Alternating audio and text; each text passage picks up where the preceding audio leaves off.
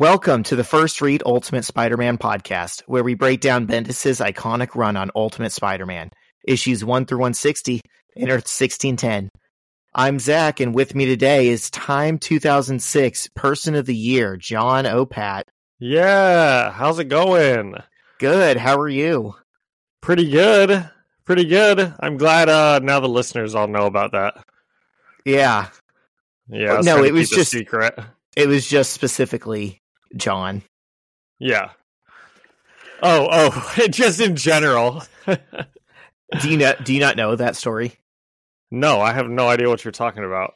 In 2006, Time Magazine's Person of the Year was just you. It was just every person on the Oh. planet. Oh, that's right. I, I think I do remember that. Why Yeah. was that? I don't know. Just a cutesy little marketing thing. I wonder what happened in 2006. I don't know. We all were Oh. doing great. Yeah. How's your week going? How's your weekend going? Oh, um, weekend is going pretty good. Watched my nephew toddlers yesterday. That was that was great. Haven't really done much else. What are you up to? Are these are these Shyla's siblings kids? Her s- sister, yeah. Her sister's kids. Okay. Not the sister that you live with though. No, she has two sisters. Okay. One Two lives with us. Sisters. Two sisters. One lives with us and does our field correspondence, and one Yes. has two kids. Two kids? Two And kids two and two sisters. sisters. Wow. That family That's- tree just keeps branching. That that that is. Wow. yeah. Wow, so you are um you're kind of surrounded by a lot of ladies, huh?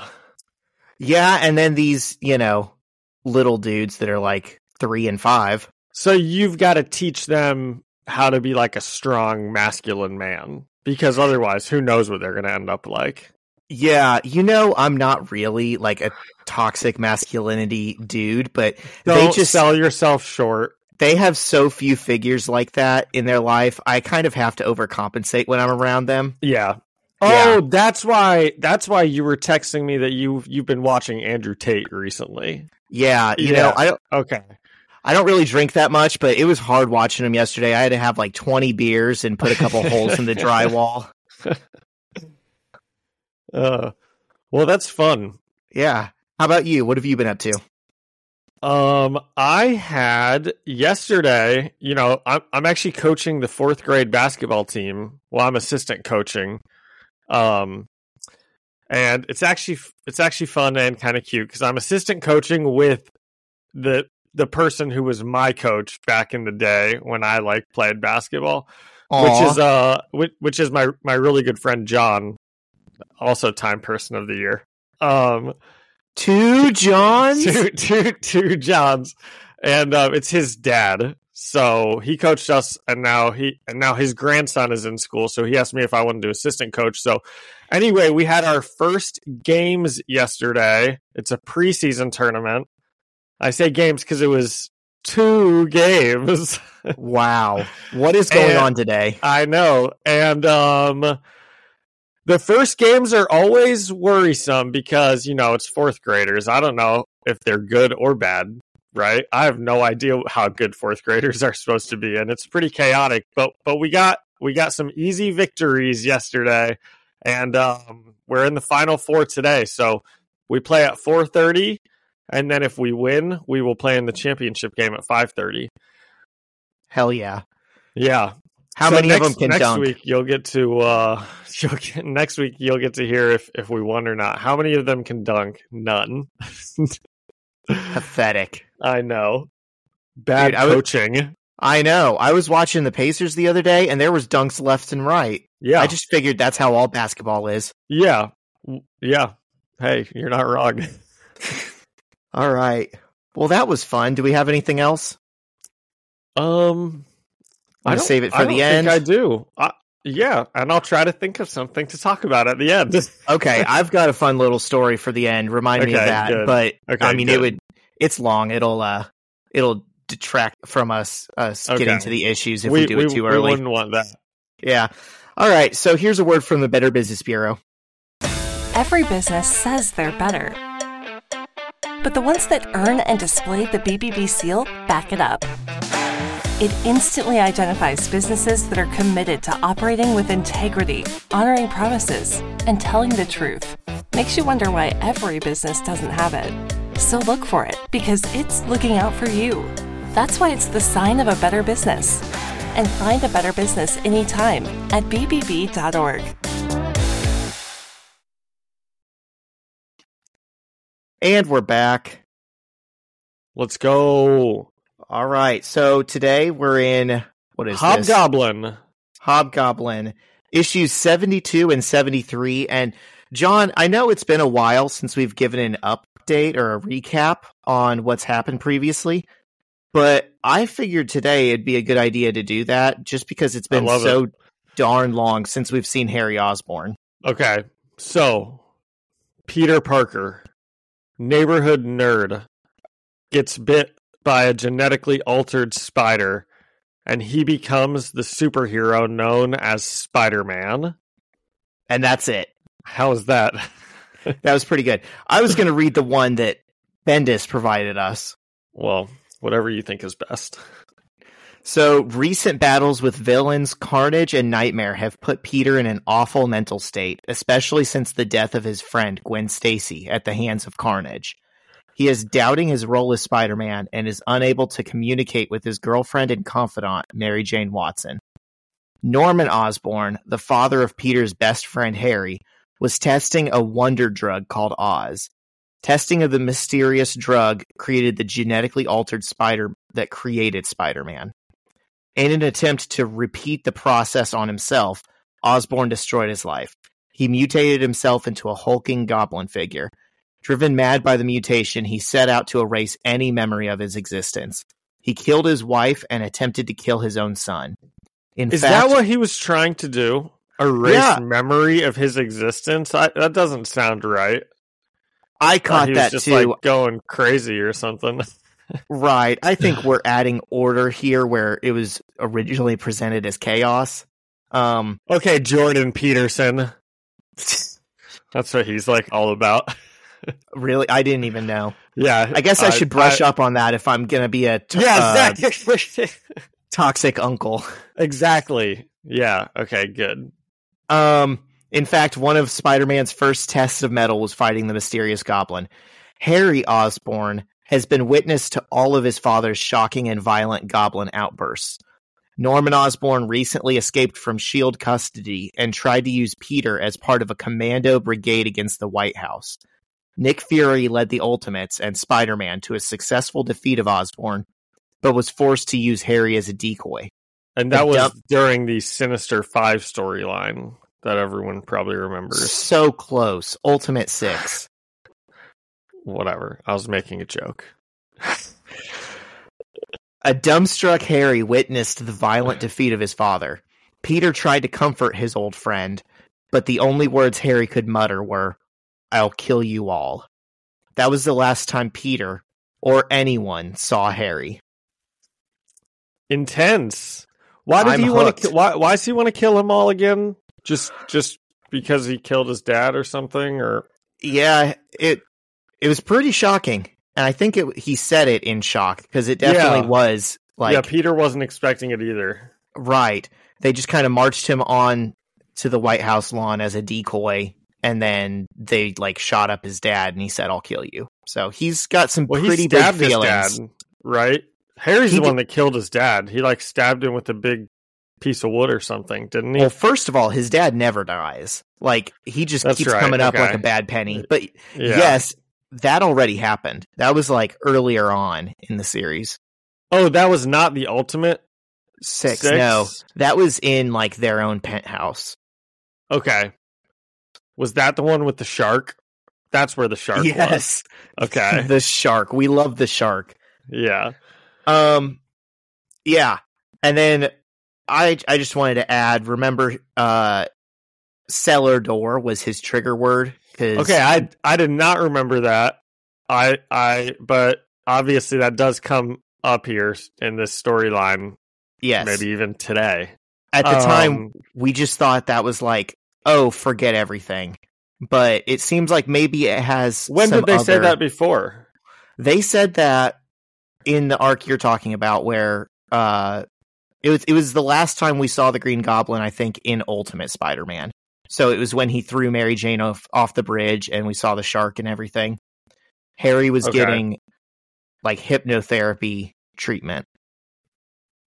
Yeah, I, re- I remember that. Yeah. Okay. Yeah.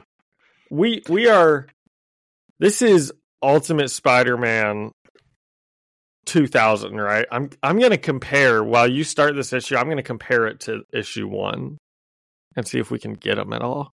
Ooh, I like that because we get some flashbacks. Yeah, we do. Okay, uh, that's a good idea. So this issue, Hobgoblin Part One, it's written by Bendis, penciled by Bagley, inked by Hanna, colored by Smith, lettered by Eliopoulos.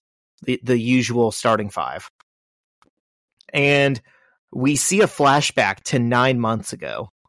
And it's like John said, it's the moment from issue one where Peter was bit by the spider.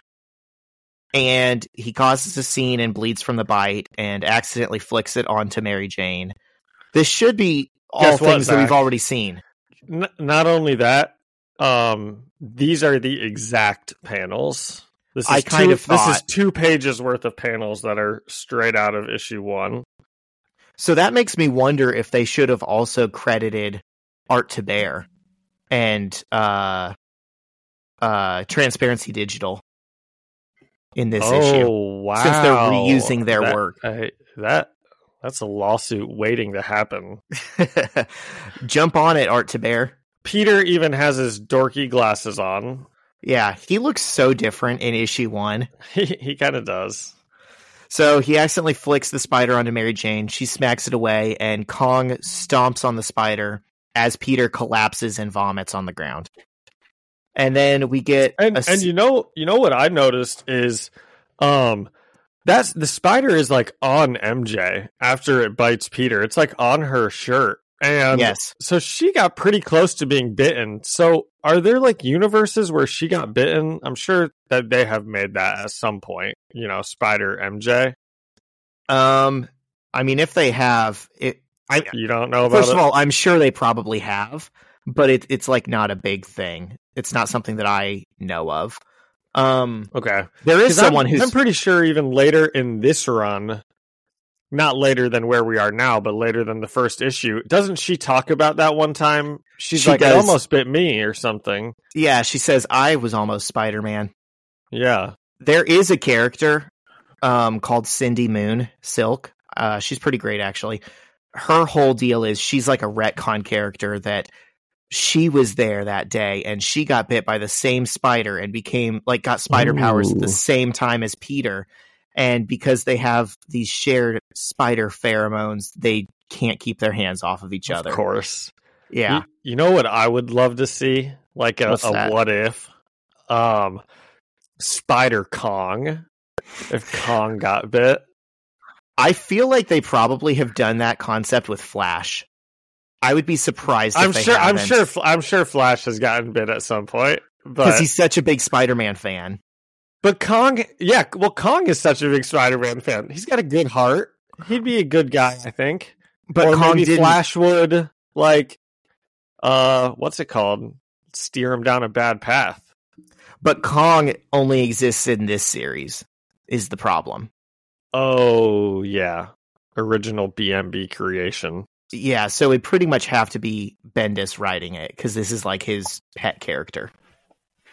Anyways, That'd so be fun. That's even more reason that he should that he should like do a little like two issue run or something. A two issue what if. Bendis come back to Marvel and reuse this. Oh, that's right. character. He's at like DC now. I don't even know what he's doing these days. Um, so we get a we get another scene uh, that might have been in the first issue. John can confirm that for us, where they're on the I- bus. I'm al- I'm already back on the. oh, I'm okay. already back. All right, listeners, you're going to be deprived of knowing. Um, but Peter and MJ are talking on the bus about how he got bit by the spider, and it doesn't really matter, but it's just kind of cute. She's being nice to him. And later that day, Harry Osborn comes by Mary Jane's house and finds her on her front door stoop. And she says that she could sue him, and Harry says that his lawyer sent him there to settle. And he asks her how Peter's doing, and she says his aunt took him to the ER. And he says he's surprised she didn't go with him. And Mary Jane asks, why would she? And Harry says, well, isn't he your boyfriend? And MJ tells him to stop it. And Harry mentions noticing how nice Mary Jane was to Peter earlier on the bus. And she says, How can you tell when you refuse to make eye contact with me in public? And Harry tells her, That's what I thought. You were just trying to make me jealous. I just And- don't like this Harry. Yeah, this whole I just scene. I, it, it just reminds me of like people in high school. It it reminds me of a certain friend who I'm still friends with today, and he's a he's a great guy. But back in high school, he was like kind of a douchebag, we'll say, and like this is like the way he would act. He'd like ignore like someone, and then like secretly be like blah blah, blah you know lash out at them. yeah, kind of. Secretly be like sweet or like lash out, right? But then, so it's just like, oh man, this is just slimy. Slimy Yeah. behavior here. This whole scene just felt wrong to me. It felt off. It threw me Yeah, for a I loop. agree. Yeah. I don't think you were supposed to like it, but damn. Um so MJ says they should be allowed to sit together on the bus and Harry tells her that they will soon, but he can't say when. And we get the sense Harry believes that him being seen in public with MJ will anger his dad. And MJ thinks Harry is just using that as an excuse. Why? Why? Why would that anger his dad at all? You, you know what I think it is? what? I I just rewatched the Sam Raimi Spider Man recently, and there's that whole tense scene at like Thanksgiving. Oh yeah, I love it. where Norman is just saying horrible things about Mary Jane, who he just met. I'm telling you, I think we kind of underestimate sometimes how much in the early 2000s that movie was like the definitive Spider Man. And I think Bendis was oh, using some of the same like plot points in his run. yeah. And I think Yeah, I mean, his I run still don't think it makes influencing sense. it. I still don't think it makes sense to like sitting together on the bus because if we really thought that he was like that Norman Osborn was like that superficial about Harry not wanting to hang out with like poor people, wouldn't he just not ride the bus? Wouldn't he be at a different school? Yeah. Or, or and and you know, you can like sit next to people on the bus. One, they're pretty much sitting together on the bus, right? Harry, MJ, and Peter were all talking on the bus in the very previous scene. They just aren't like right next to each other. So I don't know. Didn't didn't make sense. But I do love that Thanksgiving scene with Norman Osborn. Yeah. Um so uh Harry tells MJ that he really does like her. He's just never had a girlfriend before and he tells her she should lose her glasses because she looks hot without them. You kind of you kind of skipped him lashing out at her. What I miss? Well, she they're like um Oh yeah, she says his dad's an a-hole and he like blows up and says no he's not. Okay, yeah. I hate to like nitpick and and focus on something that's so small, but she doesn't say his dad's an a-hole. It's she says it makes no sense. So she's like, we could sit together on the bus, and he's like, no, my dad. And she's like, well, you know, she says, my dad's a a, and then in quotes hole too." but you're allowed to come over to my house. And then Harry says, my dad is not a. So she's not calling him an a hole. She's calling him a hole. And then Harry is even like, my dad is not a, and he doesn't even say hole afterwards. I don't, I don't understand this. My What's- guess is they meant to say something else. Maybe they meant to say asshole, and someone at Marvel censored it and was like, "You can't say that" for whatever reason. Because you're right, Probably. it doesn't make sense as it's written right now. No, but it's yeah. That that has to be what it was supposed to be. You know. Yeah. So- yeah. And I Some also think this. Is still like kind of a parallel to that scene in the movie because It's Harry the- defends same his thing like dad. My father is a great man. I'll be lucky to be half of what he is. so you should keep your mouth shut. Yeah. This is the same like insufferable tone that he takes with her there. Yeah, and yeah, he like kind of yells at her just like that. Yeah, I, I I bet a lot of this uh, was kind of drawn from that scene for inspiration. Yeah.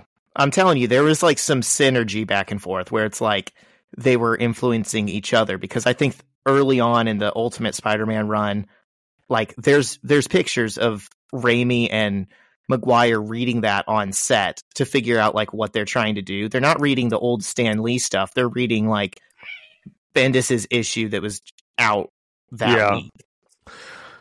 Um, also, after Harry lashes out at MJ, you know, um, she kind of looks at him kind of sad and then apologizes. And I only and then and then they'll they'll go back to talking, which Zach's about to get into. And I only bring that up because it's sort of paralleled by another conversation later in this issue that you know we can talk about more when we get to that one. Yeah. So, um, this is where Harry, out of nowhere, tells MJ that she should lose her glasses because she looks hot without them. Uh, he might be as bad at talking to women as Peter is. I mean, not really, because they're about to start smooching hard. I mean, it works for him, but he still shouldn't have said it. And to MJ's credit, she says that she looks hot with them too. And Harry says, "Oh, you think?" Which again, she tried to bail you out, dude, and he's just digging himself deeper in that hole. She- But she also she, Harry also says he's never had a girlfriend before, and she says, "What about Liz?" And he said, "Blondes are for practice." yuck. Yuck. That's like her best friend too. I feel like she would not take kindly to that joke. But she does yeah, here. yeah. This isn't. This is like a different MJ. I I choose to read it as She's Like- just got like a secret crush that she doesn't want people to know about or something. I don't know. I'm choosing What? to read it as this was nine months ago, and she's grown as a person since then. Yeah, yeah, definitely. Um, but yeah, so the two of them start making out, and e- even with the context of the conversation, like at this point, we know they were secretly dating back then. It still just feels weird and wrong to watch them make out. Yes. Okay, dude. I'm like kind of glad that you said that because I felt I thought the same thing, and it made me think about like obviously, you know, when we like date people or or now even being married, you know, we we know that the people we're dating or with have like dated people in the past, but you still it's still weird to like think about those like conversations that and it's like oh i just don't even want to and that's what this felt like. It's like n- no this feels wrong. Something about this just isn't right. It's that feeling, but even more, I think, shocking because this is literally the first we've ever heard of them being together. yeah and and also like you said this the way this conversation goes is harry is just like a douchebag for like a minute and a half and then they just start making out like hard on the stoop. So i don't know it kind of comes out of nowhere yeah. It seems it worked for him in the short term, maybe not in the long run, you know? yeah So now we flash forward to the present where Spider Man is fighting an unknown bad guy in a science lab. I tried to rack my brain for who this guy is, and he's like, he can't possibly even be like a D lister because I've He's never just- seen He's this. just a villain of the week. He kind Yeah, of looks I- like I. Iron Fist. Um, He's got some not. sort of uh, like logo on his chest, but I I can like barely even tell what that is. he looks so stupid.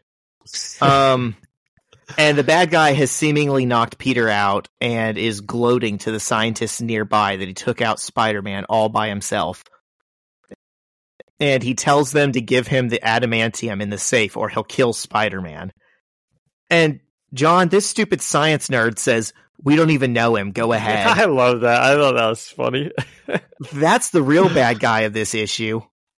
Um, and just then, Peter knocks the bad guy down and webs him in the face and says he was just playing possum, but the lab guy ruined it. And the bad guy yells, No! And Peter says, No what? No webbing or no kicking? You're going to have to be more specific.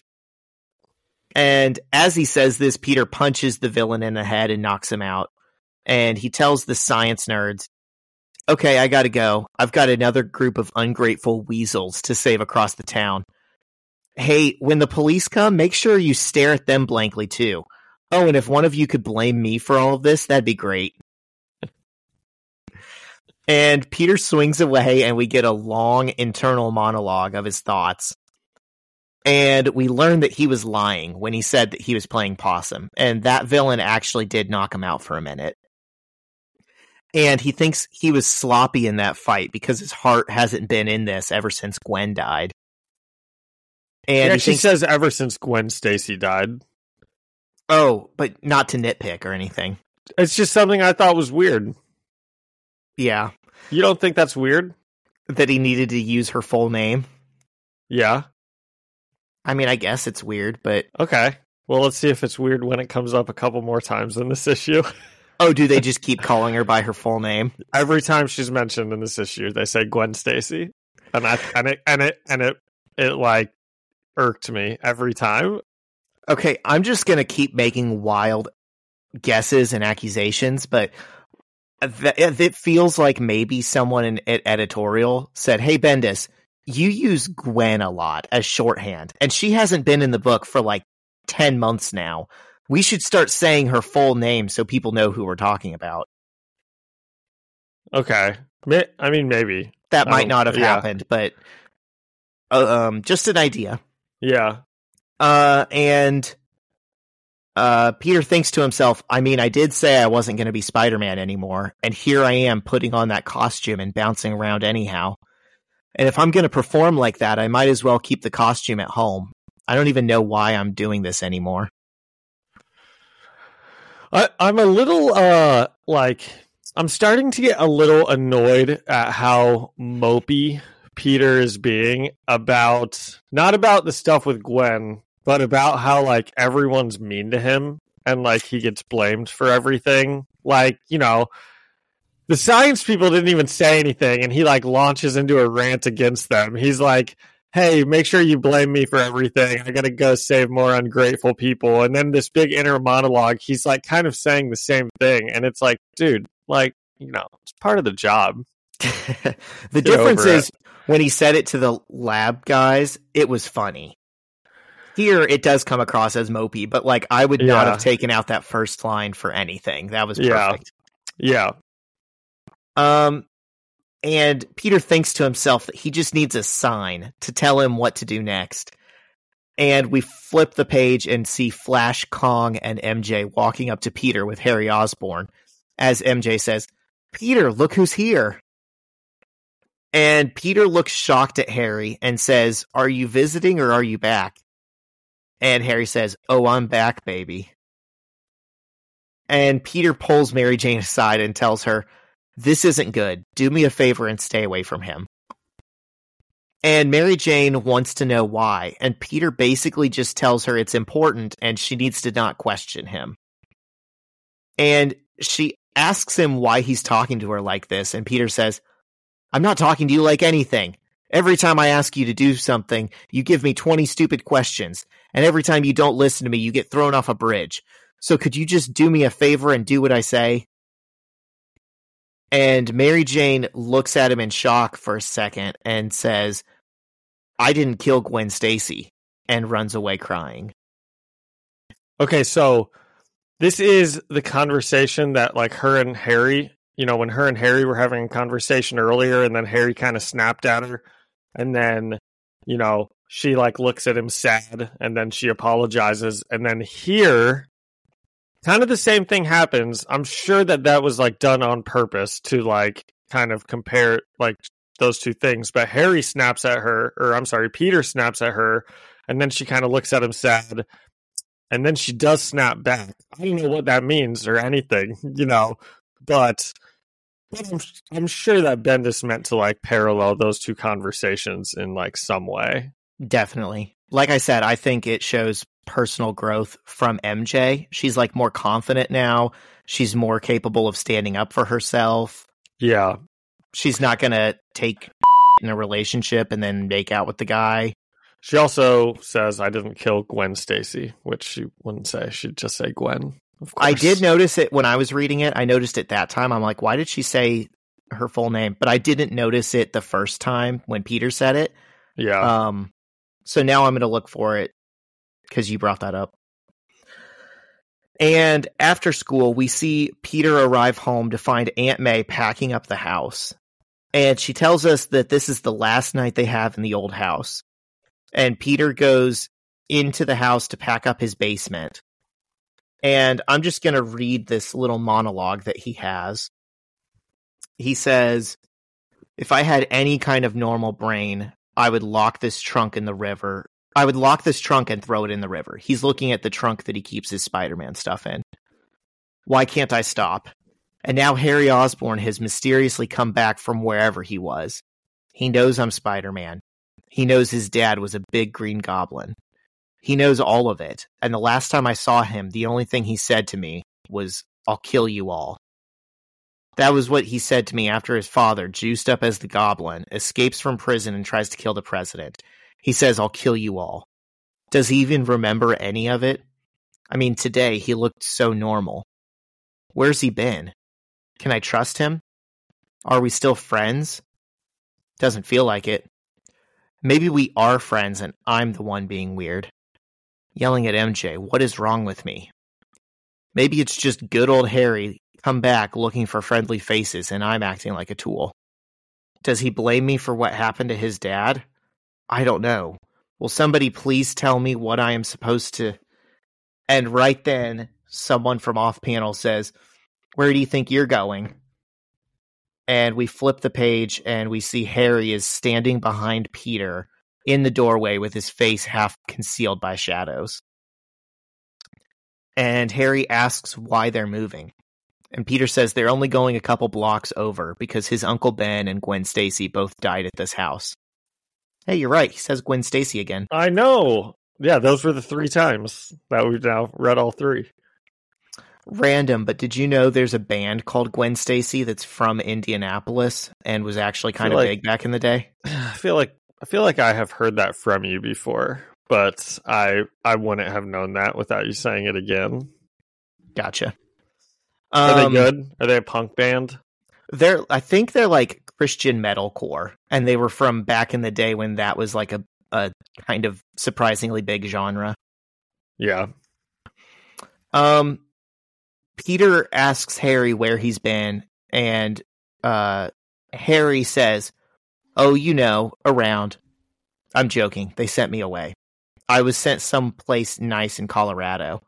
They were just keeping me away from my supervillain father till it was safe to come out. And Peter asks, "Do you remember what happened?" And Harry just creepily repeats, "Remember."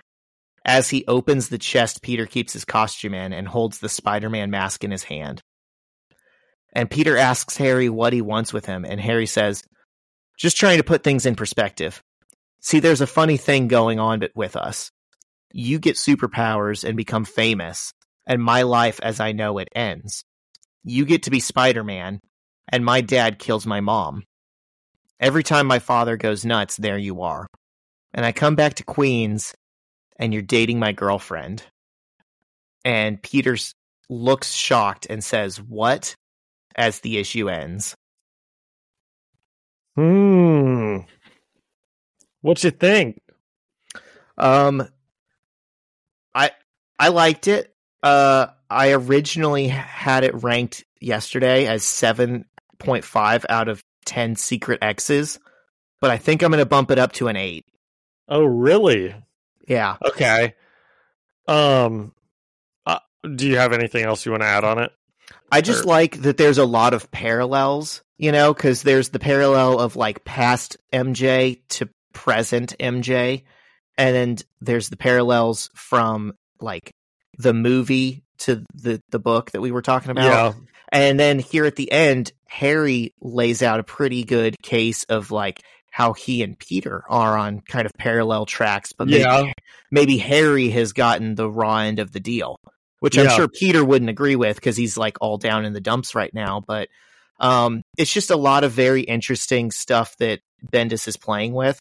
The things I didn't like are actually still good for the issue. They're still necessary for the story he's like trying Peter to and, tell. like MJ and Harry kissing.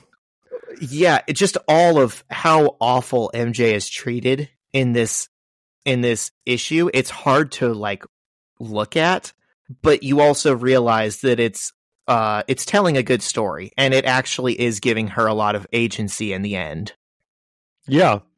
Um that was that was all very well said. I think um yeah, this was a really good start to like a new storyline with the hobgoblin. Um there were some things that, you know, they just they just take points away. If we're going to rank every issue then then you know, when when things stand out kind of then like um like that conversation where maybe they call MJ calls Norman Osborn an asshole, but, but it's like edited weird, like that. That that's like a that sticks out, and then like the Gwen Stacy stuff, right? That sticks out. It's not big at all, but um, it feels like Peter's kind of becoming a passive protagonist in this story because both we get two separate times where he's just like internally monologuing, and he's like, what do I do? Somebody tell me what to do. And then it's like right on the next page, right? It's, it's somebody kind of coming into the story. So I don't know. Maybe Har- maybe Peter should take some control over his life at some point and like go out and do stuff.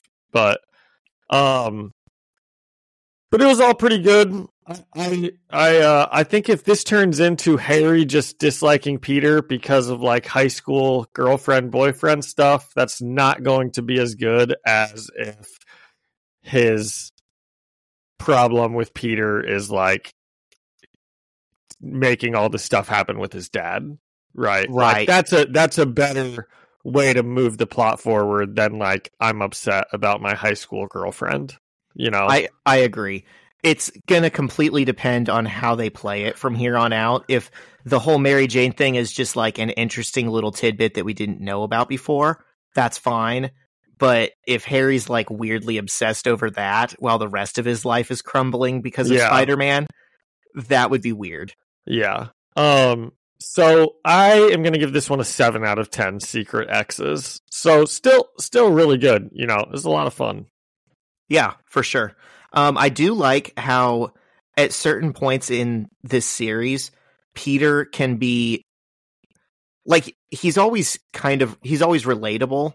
He's you know he's the good guy. He doesn't really cross like that moral threshold of like being a broken character, but sometimes he's unlikable. You know, sometimes you know he's in the wrong, you know he's treating people in his life badly, and it just feels Are- a uh, little realistic to me. It feels like you're probably referring to like when he snapped at MJ. yeah. I, Or I just when like you're like when you think he's just being too melodramatic, like sometimes he's a little twerp, but we still love him. Yeah. Yeah, I I don't I don't have that big of a problem with that with with the way he snapped at MJ, you know. As, as you know, I think it's okay to yell at women. Of course. just just just kidding. But you know, it was his dad that like chucked her off the bridge that she's been like having nightmares about forever. So I don't think it's too much to ask to be like can you stay away from him until I figure out what's going on here? Because the last time we saw him, a lot of stuff happened. And, Yeah. like, you know, we were literally at the White House trying to save the president. So, can you just like, and I don't think that's too much to ask for. So, when she starts kind of like you know, when women start asking questions, it's like, no, I, but, but I, she could understand that and like kind of look at that from from his perspective instead of just being like, it's Harry, our best friend's back, like blah blah blah blah blah, you know. So I don't know. Uh, yeah, I find I find Peter very relatable sometimes. Yeah. John, what did we learn at the door to door pyramid scheme? It's not what you say, it's, it's how, how you, you say, say it. it. Yep, exactly. Yeah. He could have said that a million better ways. Yes, yes, definitely. Um yeah, that's that's right. He he wasn't making bad points. He was making his points badly. Yeah. Well said. Um right. okay, are we ready for issue 73? Let's get into it. Okay. This is the uh the standard creative team we've been working with here, our new starting five. And we open one week ago and Harry is at the the retreat house in Colorado that he was sent to, and he's standing out on the balcony looking out, and we can kind of tell that he's getting like flashes of memories, but they are like corrupted, kind of like he he can't really tell what's going on. They're all blurry, and he can't he can barely make out like what's being said, or you know he can't really make it out at all. So, but he's getting flashes of those memories, like between his all of his different encounters with like the Goblin and Spider Man. So just then, Nick Fury walks out onto the balcony, and he asks Harry if he remembers who who he, being Nick Fury, is. And Harry's like, "Yeah, you're Nick Fury. You're on TV all the time. You like run the world." And Fury asks him if they if he remembers meeting him, and Harry says no and he asks Fury if if he knows his dad. And Fury tells him yes and says he came all the way to Colorado to tell Harry that he's finally going home. And Fury tells Harry that they've been keeping him there for his own protection because his his father, you know, is potentially trying to kill him. But now that yep, go on. I'm just going to say it. That doesn't seem like a wise use of time for the most powerful man on earth. well, one of my notes for this issue is like it's always fun seeing Nick Fury, but he's just like a stupid guy. He's just like never like doing the right. He's just like kind of clueless. He's like the most clueless smart person in the world, you know. Yeah. Um I would really hope that like he would have better things to do than say, "Oh, I feel bad. Harry Osborn's been given a raw deal. I should go and talk to him in person." Nick Fury doesn't give a about this kind of stuff. he would be like, just wipe his brain. Just yeah. Peter is objectively way more important than Harry, and Nick Fury would not do this for Peter. He wouldn't go across town to have a little talk with Peter yeah, unless he true. had something to get out of it. Yeah. Um and yeah, Fury Fury uh he says, "Well, Norman, your dad, he's no longer a danger. We've got him locked up, so you can uh so you can go home." And Harry asks if he can see his dad, and Fury sternly tells him no. But he does say, you know, if we can find a way to make Norman normal again, then he can see him. But until then, he can't tell Harry much because it's a matter of national security and Harry's just a civilian, and he shouldn't be telling him anything at all. But like Zach said, Fury's like, but you know, I feel bad for you. And he specifically says, he goes, kids like you and your friend Peter Parker shouldn't be involved in these types of things. And like, that's what I mean when I'm like, Fury is kind of an idiot because shouldn't he recognize that Harry might not remember anything about Peter. Just like might not. There's a chance. And he probably shouldn't bring his name up out of nowhere, just like randomly. You I know? had the same thought. Okay, I think I think we were probably supposed to. I think we were supro- probably supposed to be like, "Oh, Nick, you shouldn't have said that." Like, um, there's no way Bendis writes Nick Fury thinking, "Yeah, this guy's going to come across as like cool and competent." Like the joke every time he shows up is that he's supposed to be cool and competent, and he's not. That's that's so funny because um like you you model this like secret spy after Samuel L. Jackson, who is like supposed to be cool and confident, like make him cool and awesome like he is in the movies, you know? Uh and this is more like Fury and Secret Invasion, where we're all just like, this is this is this guy's not smart. no, I'm just I was just taking a quick shot at Secret Invasion. He's not he's not really like this, but he, but he's he doesn't come across very cool and confident, like you said. Zach, did you ever even watch Secret Invasion? No, I was gonna tell you later. We finished Loki last night. Oh, okay. We can talk about that afterwards. Yeah, I'll have to see what you think about that. I honestly don't think like you can get me to watch Secret Invasion at this point. There's just certain I, I wouldn't try. There's just try. certain Marvel things that it doesn't matter how much I love Marvel in general. I'm just y- you'd have to Clockwork Orange me to get me to watch it. I, I I will say I know I said this last week, but the Marvels is fun. Um, I do want to see Nick- that one. Nick Fury is fun in it.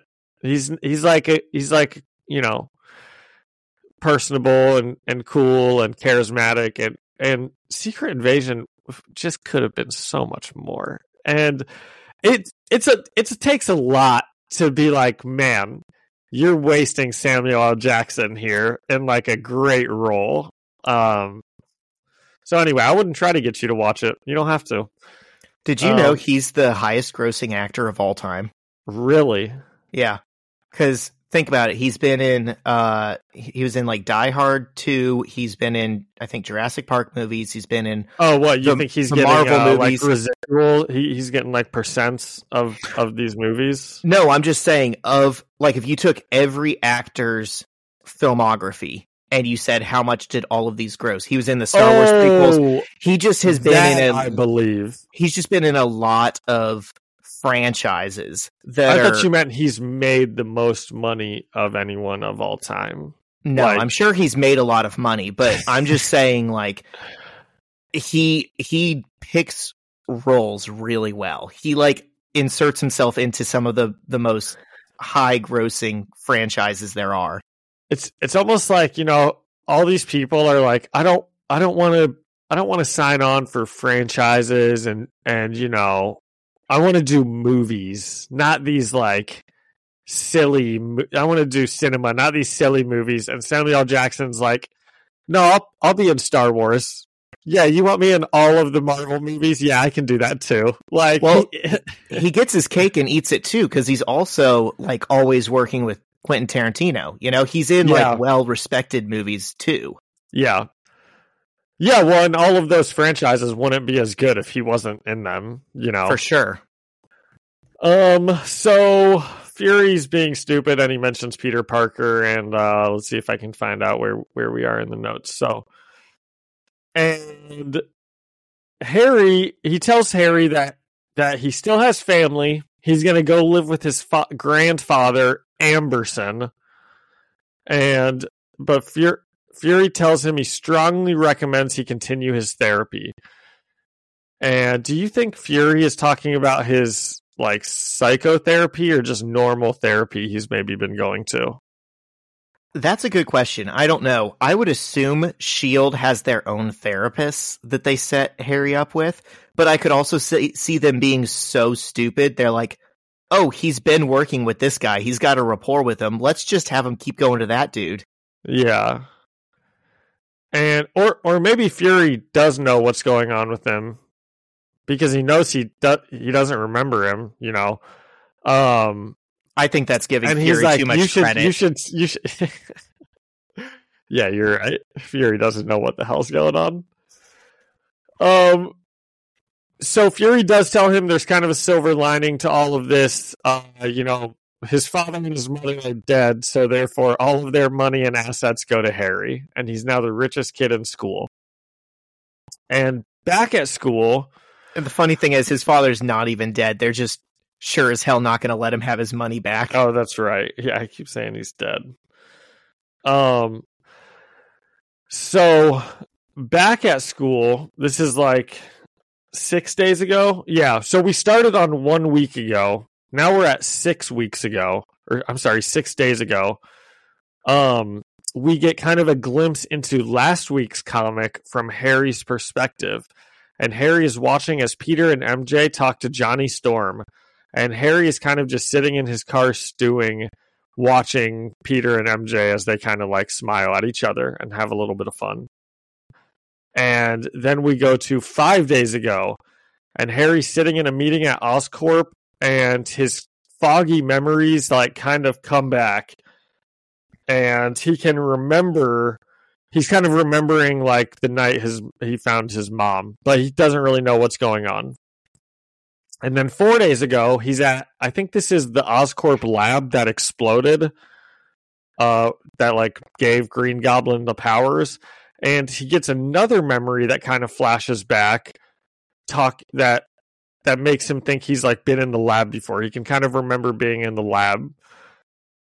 Um and that's kind of how this this issue runs you know we go like a week ago six days ago five four right? Now we're at three days ago. Harry is feeding his grandpa pizza when he gets an unknown call from a number telling him to meet him outside. I think he's just eating pizza with his grandpa. his grandpa looks like Hector Salamanca in Breaking Bad. If anyone's seen that, he's just like a vegetable, kind of. I'm pretty sure it, he's is what it looks like to me. Yeah. okay. Okay. Yeah. what? He's kind of holding out the pizza to his grandpa. You don't think that's what that looks like? I think he's holding up the pizza like he might take a bite of it in a second. Yeah, he's stealing his grandpa's pizza. hey, Spider Man stole that guy's pizza. um, so he gets this call. It tells him to meet him outside, and it's a guy that used to work from his dad named Shaw, Mister Shaw, and he drives him out to this plot of land, kind of a secretive plot, and there's a big metal cellar door on the ground. And Shaw tells Harry that his dad had him in hypnotherapy since he was 11 years old in order to make Harry forget things that Norman didn't want him to remember. And this is this was kind of under the guise of wanting Harry to have like a normal life, not remember any of the the you know things Osborn is doing or working on or anything. And Harry starts yelling that he wasn't hypnotized, and then Mr. Shaw says the word cellar door, and all of a sudden, all of Harry's memories come back to him clearly, and we, you know, see flashes of his fight with the Green Goblin and Spider Man, and you know, at the White House, and flashes of memories being at that lab and the house fire where his mom died and between all of these are kind of also images of like Peter back in the day and Peter now as Spider-Man and MJ back in the day and MJ now. And Harry falls to the ground crying and Shaw hits a button and opens the big cellar door on the ground. And Harry just looks down on it and asks what it is. And Shaw tells him it's a bunker. It was your father's and now it's yours. And Harry looks down at the cellar door as the issue ends. Hell yeah. Hell yeah. What'd you think? I said it's good to see Fury go back to being a dumbass. this is perfect characterization throughout the comic run. If there's one character that hasn't changed at all, it's Nick Fury. um I said he just doesn't seem very smart, but I still like seeing him. And um, the stuff with Harry is all pretty good. Like I, you know, this this is kind of similar to the how Harry becomes the Goblin in the movies. Also, I'm guessing he's going to go down here and find all of Goblin stuff and just like take on the role as new Goblin, Hobgoblin. Um, It'd be pretty disappointing like if he didn't. Like if he went down there and it's all these like cooked books and tax documents and stuff, and that's just it. That would be. He becomes like the accountant. It's his. it's his job to help Oscorp cook the books now. um. Yeah. This is. This is all. Uh, this is all pretty good. I. I kind of liked the. Um. the way it was giving us the story, you know, one week ago, six days ago, like we, we kind of get to see how this stuff happened with Harry um, over the last week. So, yeah, I, I mean, I didn't think it was like great or or perfect by any means, but I thought it was like slightly better than the last, and I liked it. Do you have a grading scale for us? I don't. Uh, maybe um, maybe uh, pieces of pizza stolen from your grandpa. I love that. That might be our best one yet. Yeah. Yeah. so I I'll do, I gave this one a seven and a half out of ten pieces of pizza stolen from your grandpa. Okay. I I'm feeling generous. I'm going to give it an 8 out of 10 pieces of pizza stolen. Um I think this one was a lot drier than the last issue. Uh but I also think it does something that I really like. Uh, They're both really well written. Like you can tell Bendis thought long and hard about what he wanted to do and how he wanted to tell that story and it's like this it feels on the surface like not much happens in this issue, but it's just really well written, and I appreciate um, the whole cellar door thing. It kind of feels to me like uh, parallel to earlier in the run when Norman was talking about circles, and we were like, "What the hell is circles mean? Why does he keep saying it?" Yeah. and then it kind of like led to something and Yeah. was a little bit explained. I like the fact that cellar door was set up at this point years ago in the comic run as his trigger word and now it turns out that it's also a literal thing. It's a cellar door that he was supposed to find. Yeah. Um, I just think that's like that's a good use of something that a seed that was planted a long time ago that probably wasn't intended to lead here and they just realized oh yeah that that piece is still on the board we can do something with that what if he actually went to a cellar door Yeah.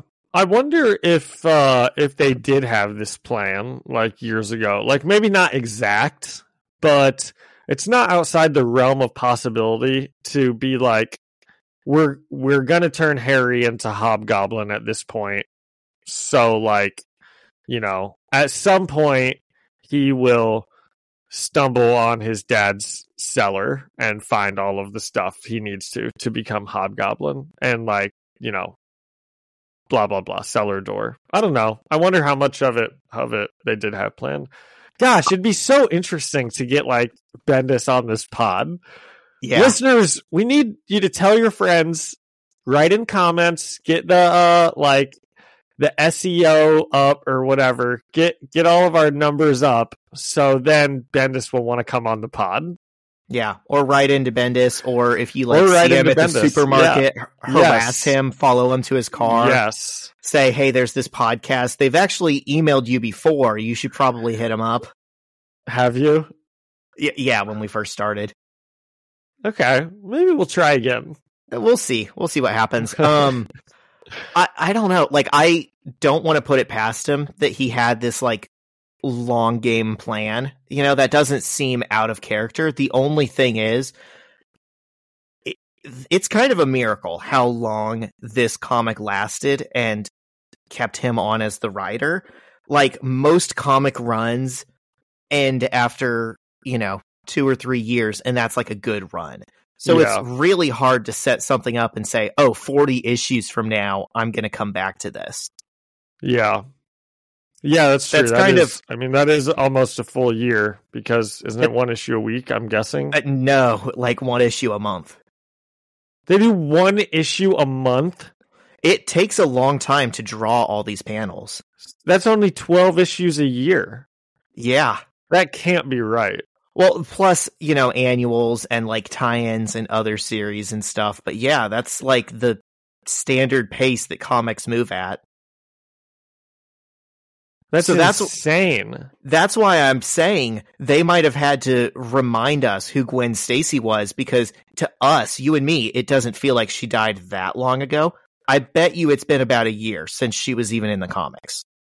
No. Really? Yeah. Oh, okay. Peter should not still be upset. So when this run makes it to 160 issues, that's like uh that's like an Iron Man streak. That's like uh what is it, Cal Ripken, you know? Playing all those games. I'm gonna I'm gonna find this out. I'm looking at the Ultimate Spider-Man now. I wonder if I can find like the release dates of just all the issues in in a row. It's on Marvel Unlimited, but I don't know how accurate that is. Oh, that's true. Okay, so this was Yeah, you're right. I mean, it's one a month.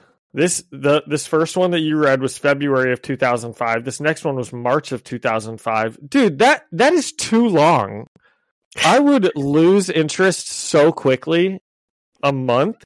If TV shows took like a, if I had to wait a month between episodes, I I mean, it, Well, it's Yeah. bad enough when you have to. I guess you get them year round with TV shows. You know, they nowadays TV shows take like two years off in between seasons, but so I guess you get less than one a month if you think about it.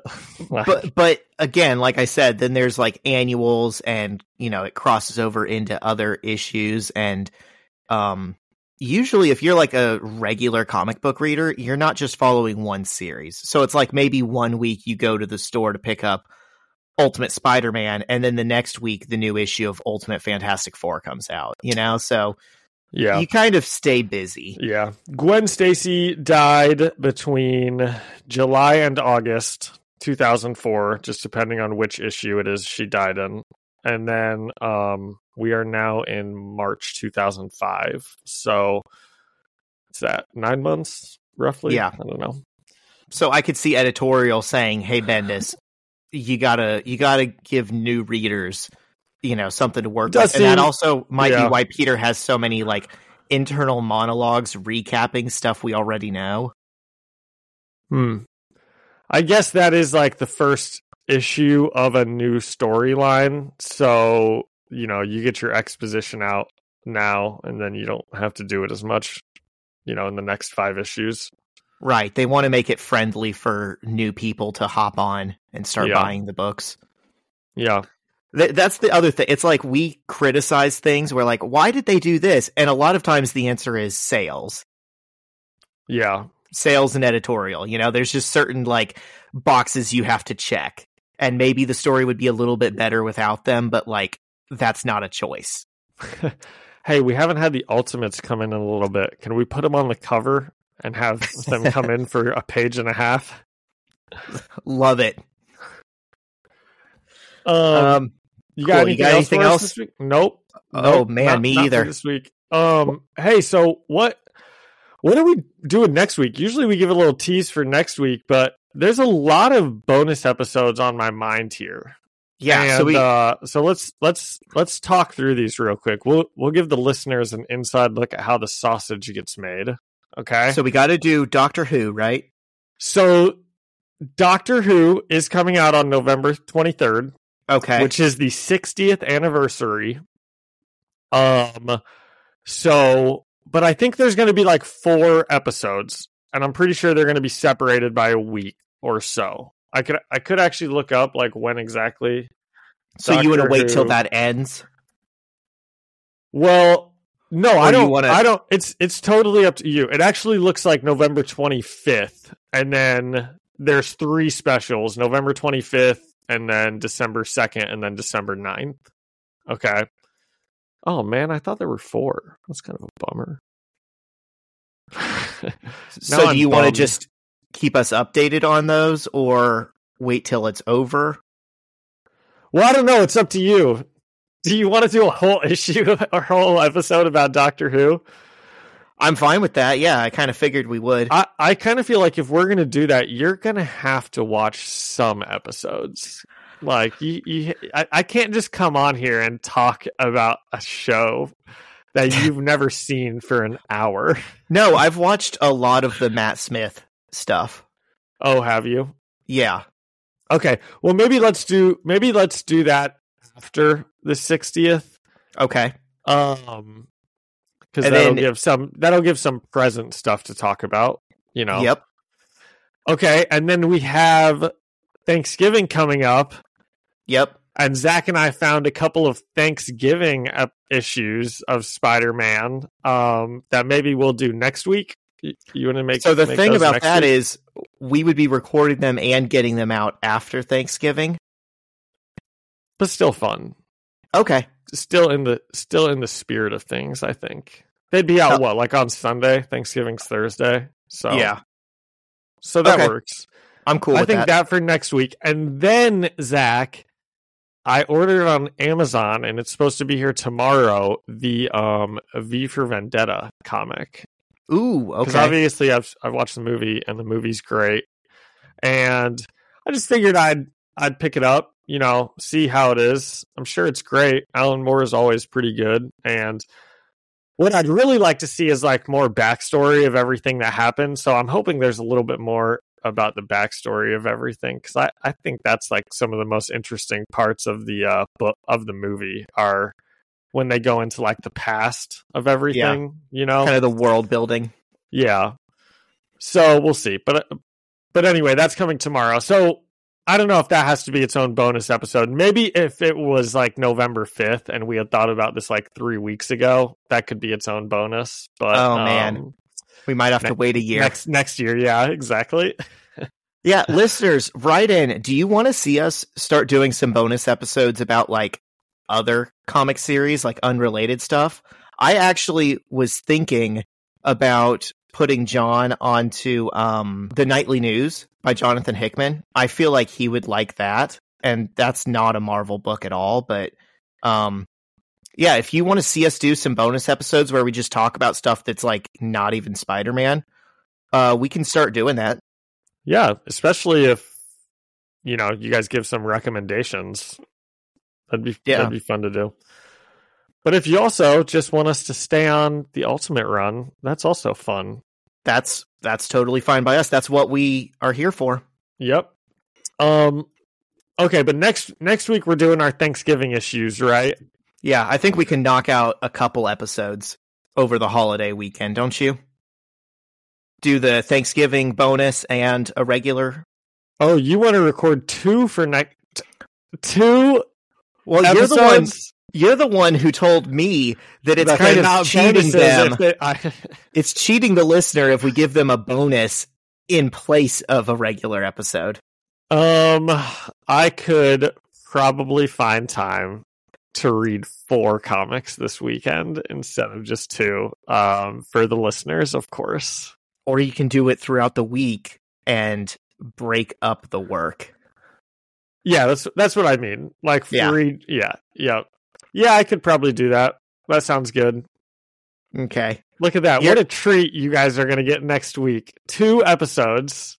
You're wishing you bit your tongue about the Thanksgiving bonus. now. No, no, I'm actually not because when I when I thought of it that we're gonna do we're gonna do the Thanksgiving ones, I immediately thought of what I said about like it's not a bonus if it just is a replacement. That's not a bonus, you know. So Yeah. if we're gonna give the people bonuses, they've got to be bonuses. Let's be men men of our word here. Yep. Okay. We got anything else? Um, On- no, you told me you you told me you had some stories to tell or Yeah. something, Okay. Well, first of all, we so, got to I- talk about Loki. so yeah, I watched Loki. We binged like the last four episodes last night and kept saying, "Okay, one more episode, and then we're going to bed." And then there'd be like a cliffhanger, and we'd we'd be like, "Well, we we can't go to bed now." Yeah. So what'd you Um, think? Dude so i specifically want to like give a shout out to whoever does the set design whoever does the costume design whoever's in charge of the music whoever directs these episodes i mean These mean are a lot of different people, probably. uh, yeah for sure but it's just so stylish and unique and fun and feels like good science fiction it does sort of have that like doctor who quality that i was talking about the other day. Um yeah, or like the uh the last jedi kind of where it's like yeah, this is awesome but i don't understand what's happening right now. Like i went this whole season of loki without really understanding what was like the goal or motivations of the bad guys. But it's fine because it's also just a really fun watch and i i told Shyla Yeah.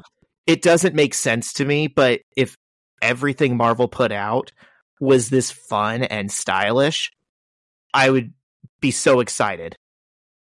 Um, yeah, I think you hit the nail on the head on a lot of your what you just said for your quick little uh like explanation. It it definitely does have some Doctor Who to it. Like there's, you know, being stuck in a time loop or or like specifically like going back in the past a million times until you can just like get something perfect. Um, yes. That is like my all-time favorite Doctor Who episode is like a Peter Capaldi episode and um it's basically just him walking around by himself the whole ish the whole episode and uh that's kind of what what he does is he he finds out you know he can't win he just has to keep going back in time over and over and over again until he can like find a find a way to win and um so there there's a lot of doctor who that does make it fun when you said you don't know what the villain's plans are or or even what I don't know what Loki's plans are. So that was a big problem that I had with it because it's like the whole se- the whole second season you're like, okay, hang on. Are we are we trying to save the TVA? Does that mean we're trying to save the sacred timeline? Well, we're not pruning anymore, so like that that means we don't are we that means we want to get rid of the TVA, right? So like it's like I don't I don't know what anyone's goals are. And the only reason I think that's okay is because I don't think the characters know what their goals are either. You know, Yeah. they don't know what they need to do. Like Loki doesn't know if he should be saving the TVA or not. They're all just kind of winging it. So that sort of makes it okay, but um I do think a lot of it like doesn't make sense like especially when you get into like the last episode that you know there's no rules for time travel anymore because in the movies you go back and you make a new universe which is fine if that doesn't happen in the TVA because the TVA is special but then like we see Loki time slipping and there's like two versions of him. He doesn't time slip into his body. He time slips back Oh, to the yeah. spot. And then when we get to the last episode now the rules have changed and now he's time slipping into his own body. So it's like okay that that that goes against what you guys you know you guys made the rules. You just got to make them consistent. Yeah. um I feel like if you were to read the script of these episodes, you'd be like, this is dog. But then you see the finished product and just all those other flourishes that they give it. It makes it fun. yeah it it is it's a fun one um man the scene with sylvie when she goes into that record shop and puts on the headphones and is just like listening to music and uh and then everything starts like kind of that her universe starts getting destroyed. Do you like know the scene i'm talking about? Yeah, I think it was the Velvet Underground. man i just that was like the most beautiful scene in the world to watch i thought. And it was also like so rela- i i mean i don't know if anyone's ever smoked weed before but uh which i would of course never do now because i'm a teacher. But um there were few things better back in the day than just like smoking a little bit, throwing on some good music, and just like sitting back and chilling. And they didn't have to show Sylvie lighting up for us to all know that she got good and stoned before she went in there. That was the vibe for sure. Definitely. Um, it was just good. I, I mean, there were some problems with it. I don't quite love love the whole series as much as like everything I'm seeing online that say like, oh, it's like the best thing and uh it saved the MCU and all this stuff, but it was good enough that I like thoroughly enjoyed it. Um Yeah. Also, my other big issue is Loki just gets whatever powers are needed throughout the series. He just I he, he just That's gains always new been powers. his thing. Yeah. And um like at the end, now he's now he's what like holding all the timelines together at the center and like that's a really beautiful shot, you know. But but Doesn't it make a lick doesn't make sense. Yeah, exactly. It's like how's this happening? And I think it's silly that his he gets like some he when he changes into his costume, it's supposed to be cool, and then they show his like little loafers on his feet that he's wearing, and I'm like, that's kind of goofy. But The only thing that like makes that not bother me as much is that I've never understood Loki's powers. Not in the movies, not in the comics. Couldn't tell you. He just yeah. seems like he just kind of does whatever he needs to. Um, I also heard that maybe they they are tying up Kang with this. Like now, Kang Kang has been conquered. Like because now there is a TVA that is their job is strictly finding Kangs and making sure they don't cause problems. So so they can just write Jonathan Majors out. And I think that's a little disappointing because I was really excited to see this like Kang that they've built up. And they've they sure have been talking about him for a while. And you know we got to see him in Ant-Man but you know there were also like a million versions of him. And I was really wanting to see how he would, you know, just just continue seeing him. So I'll Yeah. be a little disappointed if he doesn't uh, come back. But obviously, there's real world stuff that is kind of changing those plans. I hope those reports are false. Um, because A, it'd be so easy to just recast that character and say, oh, this is just like a different variant of him. Don't Yeah. worry about it. Or have him wear a mask like he does in the comics. Um, You know, or, Or- just or just recast him. Everybody understands. Like Yeah. you can just recast people. Nobody's going to be like, "That's a different actor. This story doesn't make any sense anymore." It's like we get You it. did it with He- Rhodey. he- You did it with and, Hulk. and they and they've done it. Yeah, they've done it with with other people, and you know, um, it stinks that you showed a stadium full of variants and they all look like Jonathan Majors, but get over it. Recast him. Reshoot that scene. Yeah. Just just put a new character in it and reshoot the scene where now it's all him in the stadium. Throw it at the end of Ant Man. That's what George Lucas would do. You know exactly. My other thing is, it feels disingenuous to do it now when they already put him in Ant Man and they already put him in season two of Loki, and all of this was public information. Like, yeah, oh, this guy's a bad guy. We can't work with him anymore. After this movie and TV show and stops TV show- shooting, uh, yeah, after that, we're done with it. Like, no, if you were truly outraged by what you were hearing and you believe his victims, just cut ties with him immediately.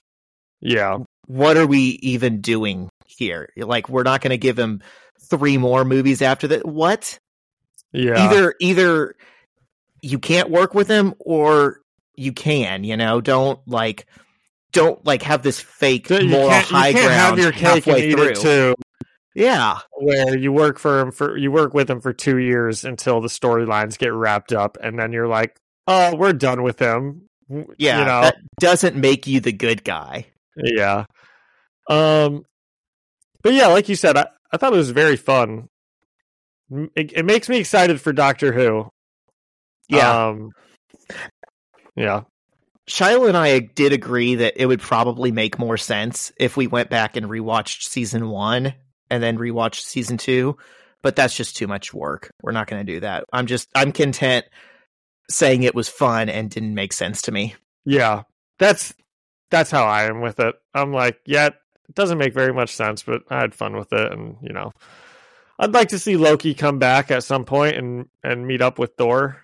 Um, you Yeah. know, but but what I was really hoping, and maybe this is my own fault because sometimes I watch like these these things on YouTube. I think one of them's like maybe Nando v movies, if you've ever heard of that, or uh, who's the other who's the other guy that uh, full fat videos. They do like video essays that are just like great, and they did one I think about like Loki and how maybe they were gearing up for him to be the main like hero of Secret Wars Kang Dynasty because of this experience he's had with the TVA.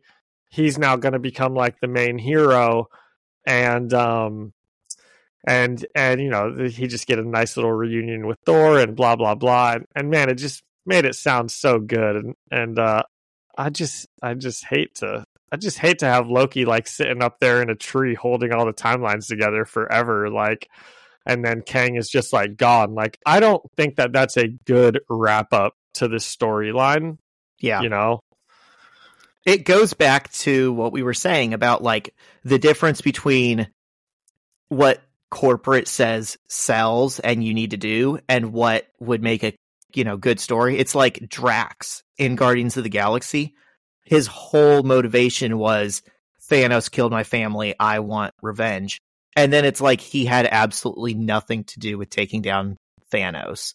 You know, that's not a satisfying story oh man, for that's a that's a bummer. Now that you just mentioned that, I'm not sure if I ever really thought of that. But oh, But he should have he should have got a good scene there in Endgame. but it's because they they were like, Well, Captain no, Ronan, Ronan killed his family because that's what the first Guardians movie was about. but Ronan was working for Thanos. And then at the end, there's like a throwaway line, like, "Yeah, well, it He's was like- really he was working for Thanos, so that's who I need to kill." But that's kind of more of a joke, I think, than you know. I, I don't know. I mean, I don't know. You are right. or Nebula taking down Thanos. Like, there's so many more people where it would make sense, but it had to be Thor, Iron Man, Captain America Captain America leading the charge because that's what moves tickets. Okay, well, good. I'm glad it was. I would much rather see those three have that final fight than Nebula, ne- Well- Nebula, and, and Drax come in. Well, I'm saying that That movie was nearly perfect, Zach.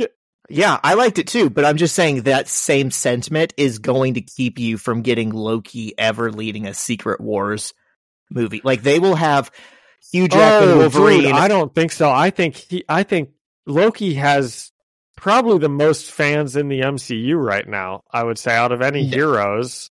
right now, but if everything's on the table, they're gonna have like Tobey Maguire Spider Man, uh Hugh Jackman Wolverine, and yeah, I guess they're supposed to be Robert like Downey Jr. it. coming back as Iron Man. And it's not gonna make any sense story wise, but everyone's gonna cheer. And it's gonna make ten billion dollars. I don't. I don't even know if it is. That movie doesn't sound very good to me. Um, but you know, it could be. It could be awesome. I'll tell you what. If Robert Downey Jr. is in a movie as Iron Man, it's probably going to be a good movie. Yeah, but my point is like it, it's it's not it doesn't sound good. You like we want a good story, Yeah, but they have it figured out like oh but the masses just want to see these boxes checked Yeah. They just messed up. MCU messed up pretty badly after Endgame. Probably uh like tried to make the universe a little bit bigger than they needed to. Like Yeah. just with all of the extra characters whereas you know they already had Spider-Man and Doctor Strange. Okay? So you give them each another movie. You know, Wanda's great, so she gets her TV show. But then like keep it small, you know. Yeah.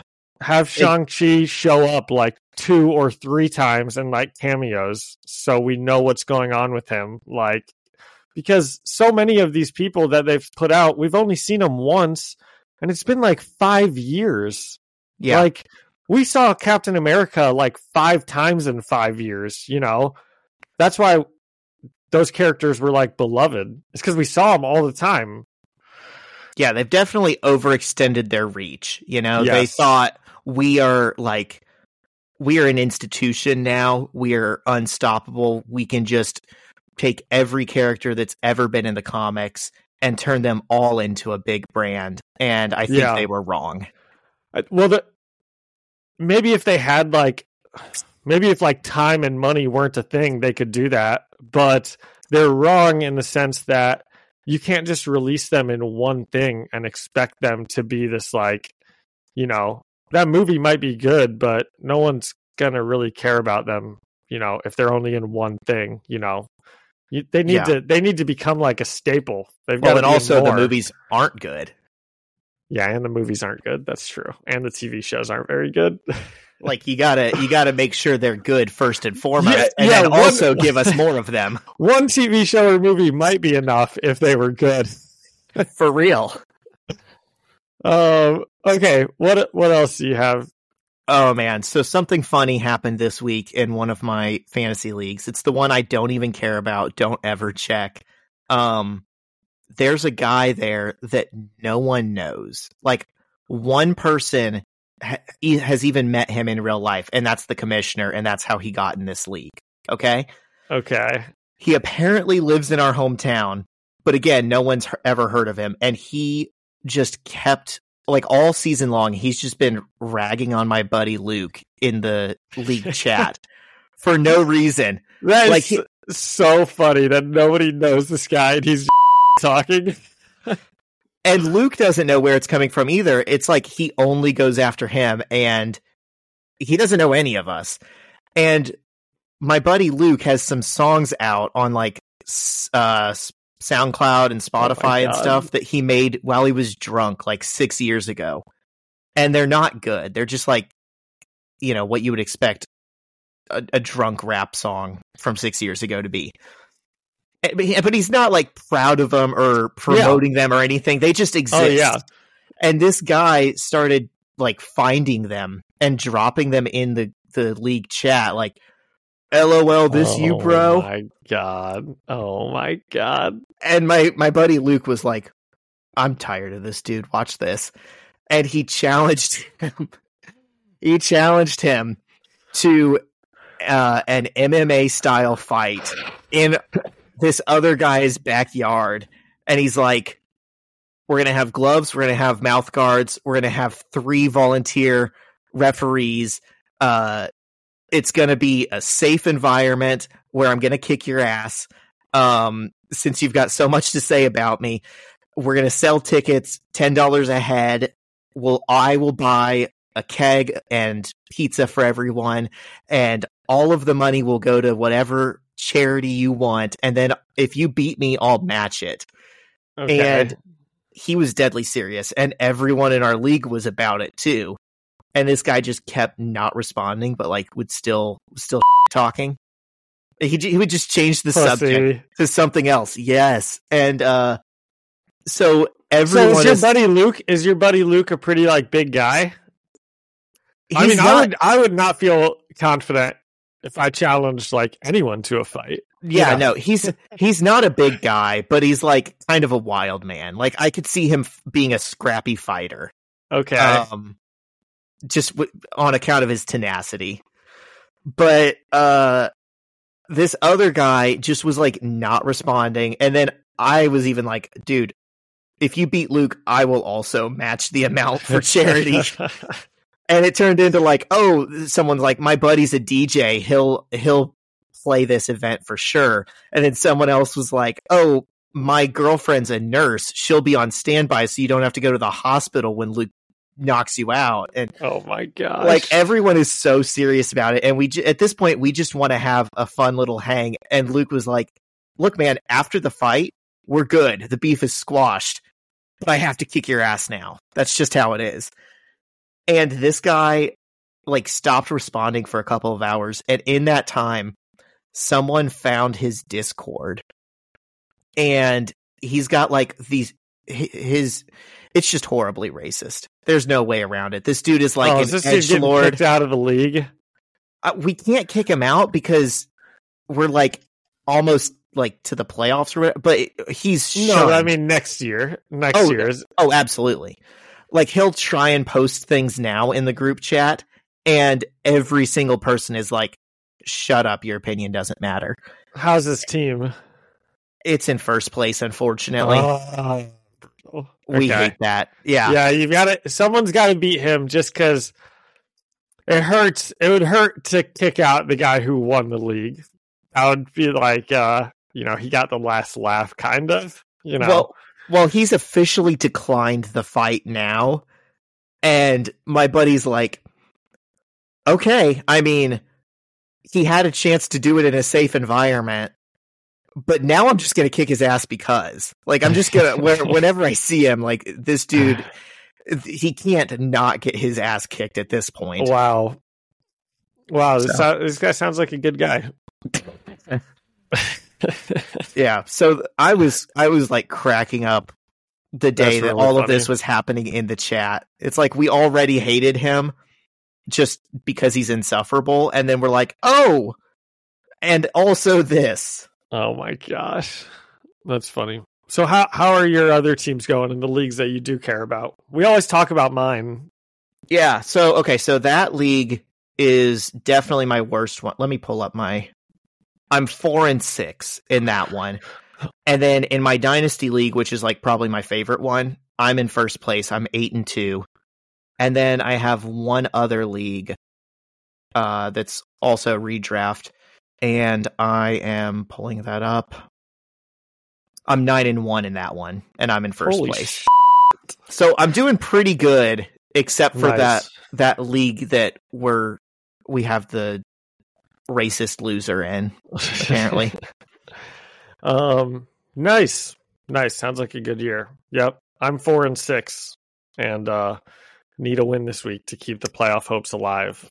Got to join more leagues because you'll feel better if you're four and six and one and nine and one in another. I'll tell you that. I just won't. I just won't care about them. I care about this league. If I if I were in if I worked at a place where they had a fantasy football work league, I would join it, of course, or I'd even like put it on. You know, I've done that before. But but you know, I work with like all like, you know, older female teachers, so I don't think any of them are into fantasy football. Um do it with the kids.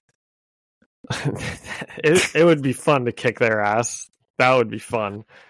Um but dude, I just care too much about this league. Everything else I'm like I don't even care about it. That's fair. I respect that. I don't care about the league that I'm winning in because I'm winning in it. I I had like a really bad team last year, and I still preferred that league. It's just because that one has like the funnest and most Yeah. active league chat. Yeah. Well, good luck to all of uh, the webheads in your fantasy football matches this week. I hope they're Yep. going well. Stay And, strong, uh, little soldiers. Make that playoff push. Zach, what time do you get the episodes up on Sundays? Uh, whenever I can. I'm going to be editing this one as soon as we hop off. Well, listeners, if it gets up before 4:30 Eastern time, um, you could come to St. Mark Catholic Church and watch my fourth grade basketball team play in the Final Four. I was looking at the geotags, and uh, apparently we don't actually have that many Indianapolis listeners. So thank you to all the people from outside Indianapolis who have to hear us talk about like Colts and Pacers and local. yeah, especially the people that are like outside of the U.S. that like don't care at all about like these types of things. I'm We in appreciate it. Uzbekistan. I don't know what a quarterback is. Yeah. um, you got anything else? I don't. I'm done. Okay, I don't either. Thank you to Ian Hickey for the music and our correspondent on the ground, Alyssa Seaman, for the artwork. And thank you to the webheads for listening and leaving us a review or a comment. You guys can find us, the First Read Ultimate Spider Man podcast, on Spotify or Apple Music or anywhere you listen to podcasts. And you can come chat with us on Instagram at First Read Podcast.